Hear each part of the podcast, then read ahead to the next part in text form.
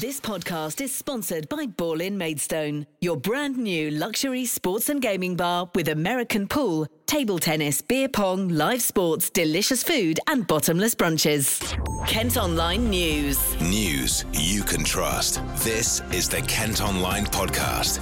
Nicola Everett. Hello, hope you're okay. Thanks ever so much for downloading today's podcast on Thursday, January the 20th. And our top story today is that a dad who stabbed his own daughter before being shot by police is suing the NHS for more than a million pounds.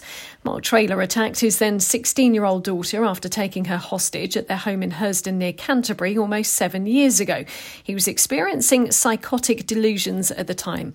Well, Lucy joins me now to talk through this case. Firstly, Lucy, can you tell us a bit more about what happened at the time? As you say, this all happened in February 2015, and Marc Traylor's daughter, Kitana, was just 16 at the time. She was seriously injured and suffered a torn bowel and lacerations to her liver, colon, and spleen. The attack only ended when Traylor was shot by police. And why is he suing the health service? Well, he's accusing doctors and specialists of failing to monitor him before the attack happened. The 47 year old had been prescribed medication in 2012 after being diagnosed with paranoid schizophrenia. Now, his lawyers claim that if he'd continued on what are now called slow release depot injections rather than switching to self administered tablets, the attack would never have happened. He also claims that if he'd been advised properly, he would have stayed on the initial medication and not suffered the relapse. The defence argue it was his own decision to stop taking the drugs, and records show he didn't take any after June 2014 when the injections finished. His daughter, who's now 22, is also suing the NHS for breaches of the Human Rights Act.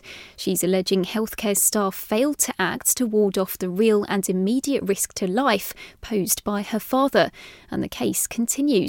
Thanks, Lucy. We will, of course, keep you updated on how this one develops. But finally, can you tell us what happened after the attack? Yes, well, Traylor was tried for attempted murder in November 2016 and found not guilty by reason of insanity. We should also mention that the gunshot wounds he received have left him with brain injuries, affecting his mobility and ability to eat, drink, or dress independently. Kent Online News. A Canterbury man who went missing five months ago has been found dead in France. 31 year old Dan Venes disappeared from the College Road area of Margate last August. It's thought his body was discovered on a French beach shortly afterwards, but it's only just been identified using DNA. Candles will be lit in memory of Dan at 7 tonight. A teenager's been charged with attempted murder following a stabbing in Rochester.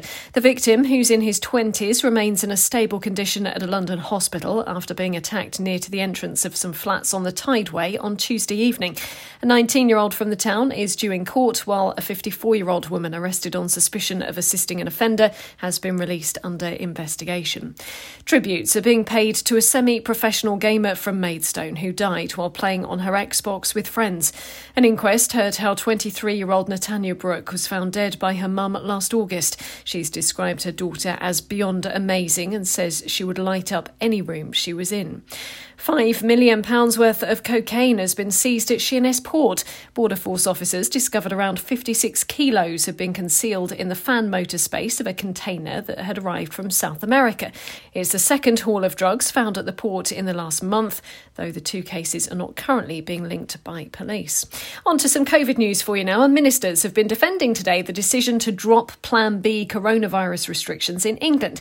Health Secretary Sajid Javid thinks the country has got to live with the virus as he says kids don't have to wear masks in class anymore. Working from home guidance has also been scrapped. Well, first let's hear from our resident GP, Dr. Julian Spinks, who's based in Strood. I think it certainly looks like the numbers are, have flattened out and are probably falling. If you're looking at the infection rate in Kent, in some parts it's halved over the space of a week, which does um, you know, give some uh, some hope, shall we say? Mm. Uh, we've I would still be a little bit more cautious, to be honest with you. There's been lots of changes in the way we collect statistics. Obviously, we've stopped doing PCRs and so on, um, and I think it's too early to drop our guard too much. Uh, we're still at a, an infection rate which would have been felt to be horrible a year or two ago. It's that B word, balance. You know, at what time do you, you know, get rid of those restrictions. Of course, before you and I have been sitting here talking about this, it seems, for, for, year, for years now. Um, but does it appear that the, the government has got this one right? Of course, you say the case numbers are dropping, so it only makes sense. Um, I, I, think they gambled, and this time round, actually, it came the right way. Um, because the big gamble was we didn't know really how bad Omicron was going to be. Mm. It's turned out that providing you've got your booster, it's not as dangerous a disease as some of the previous waves. Um, but if you haven't got your booster, then there is still a risk you'll end up in hospital with it. Of course, those Plan B restrictions, including things like mask wearing. Some people may be a bit sceptical about wearing masks. What's the science behind it? Is this is this as big a step as it's as it's been made out? Well, there's now been quite a lot of research which shows wearing masks actually mm. will cut down the chances both of you catching it and also spreading it if you're unlucky enough to be asymptomatic. Um, and the better the quality of the mask, the less chance to spread. Although for most people, the surgical style mask um, is probably adequate. Away from the virus itself, there's more fallout from lockdown breaking parties at Downing Street. Kent artist Tracey Emin has asked for a piece of work hanging in number 10 to be removed. The neon sign reading More Passion was installed as a gift when David Cameron was in power. However, the Turner Prize nominated artist from Margate says passion is the last thing this present government needs. When number 10 insists Boris Johnson won't resign, even if he faces a vote of no confidence. It needs 54 MPs to write a letter before a vote can take place, and it's understood a number are waiting for the outcome of an independent investigation first. We've been out chatting to shoppers in Rochester, and they are pretty split over whether the PM should go. Politicians are known for lying, it's what they do, but he has lied so consistently and is still lying. Yeah. So enough's enough. He shouldn't have done a party, but what the hell, eh? We all got have our little escapes, haven't we? No, he shouldn't resign. As far as I'm concerned, he's doing a good job, and I shall vote for him again when it comes up. I think he's done his level best, and we don't want anyone worse. Look, we all make mistakes. He had Brexit to deal with, he's had all this to deal with. I think he's done great. He's consistently shown himself to put his party and others before the needs of the people, and that's not what a government leader should be doing. I don't think he should ever have been our Prime Minister in the first place. He's done nothing right in the time he's been there. It's been money for all his pals. He doesn't care about anyone but himself. And now he's just, well, we all know he's a liar. The Kent Online Podcast with Ball in Maidstone. The chairman of Gillingham Football Club says his 16 year old daughter has been the target of abuse. Paul Scally's mobile number was shared on social media recently, and he's been getting phone calls in the middle of the night from fans who want him to resign. He's also had to change his daughter's numbers because of shocking messages they've received. The Gills are currently in the League One relegation zone. It's feared selling Gravesend Town Pier and Pontoon to a private company will be disastrous. The council's selling off the world's oldest cast iron pier to Thames Clippers, which runs the Uber Boats river service to London. But other businesses say it'll lead to a monopoly and they'll end up being excluded from also operating there. Well, the council says continued ownership would only create further financial pressures, and the firm is best placed to establish rapid rev- river links to the capital. More than 400 people have been arrested for drink or drug driving offences in Kent in just one month. Officers stopped over a thousand vehicles during their seasonal campaign in December. Kent Police say it's concerning more than a third were being driven by people who were in no fit condition to get behind the wheel. Dock workers in Sheppey have gone on strike for a third time this month. Members of the Unite Union are protesting about car importers GB terminals firing and then rehiring staff to change working conditions. A picket line outside Sheerness docks is aiming to disrupt imports from Germany. GB terminals have so far not responded to requests for a comment. Now, a new inquiry looking into the supply chain of goods between Kent and the EU is underway. Members of the Transport Committee have visited the port of Dover to look at the impact of the pandemic, driver shortages, and changes to border procedures, which have all impacted the flow of goods. You may well have noticed sometimes that supermarket shelves are a lot emptier than they used to be. Well, Doug Bannister is the chief exec of the port and says they've been working hard. So the Port of Dover has, has maintained our operations throughout all of the Brexit scenarios and, and all of the COVID to ma- ensure that the nation kept supplied with the critical goods that it needed and we have managed to do that very effectively over the last few years. So the supply chain issues that would have affected other areas of the of the country haven't impacted us here. The uh, the introduction of the biometric checks, so-called entry-exit system from the European Union, that could have a profound impact on our operations. Uh, what it's insisting upon in the way it's currently written is for people to have to exit their vehicles, and anyone uh, any any of your viewers who have been through the Port of Dover and just know how busy this place is we cannot have people just get out of their vehicles to get checks done. We don't have the capacity, and it's just too dangerous. When Britain decided to leave the European Union, these weren't a feature of the discussion at all. These these kind of came in around about the same time, but to be implemented at a future, a long time in the future state. Now, you know, Britain's done uh, everything that it can to make certain that the, the Brexit leaves us with a good platform and it all works properly. Th- this is a looming threat that we now have in that it could really constrict the flow of this critical supply chain uh, to our largest trading partner. Almost 10,000 lorries travel through the port of Dover every day. Kent Online reports. Part of the M25 near Dartford was closed for several hours earlier after a lorry caught alight. At Kent Online, you can see pictures of the blaze, which broke out on the clockwise stretch near Junction 2 at about half seven this morning. Firefighters managed to put out the flames, and thankfully, no one was injured. The RSPCA are investigating after a badly injured puppy was thrown over a garden fence in Dartford. The terrified lurcher was found abandoned in Queen's Gardens on Monday night. He's now being looked after by the charity but may need his leg amputated. We've got a CCTV image of the moment he was dumped at Kent Online. A Kent MP has criticised the AA for not prioritising lone women waiting for roadside assistance. Canterbury's Rosie Duffield got involved in a Twitter debate after a woman shared her experience of being forced to wait alone in the dark when her car broke down.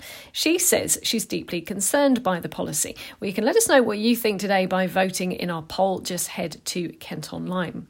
A Maidstone couple who won a million pounds on the lottery have told the Kent Online podcast it's made a massive difference to their severely disabled daughter's life.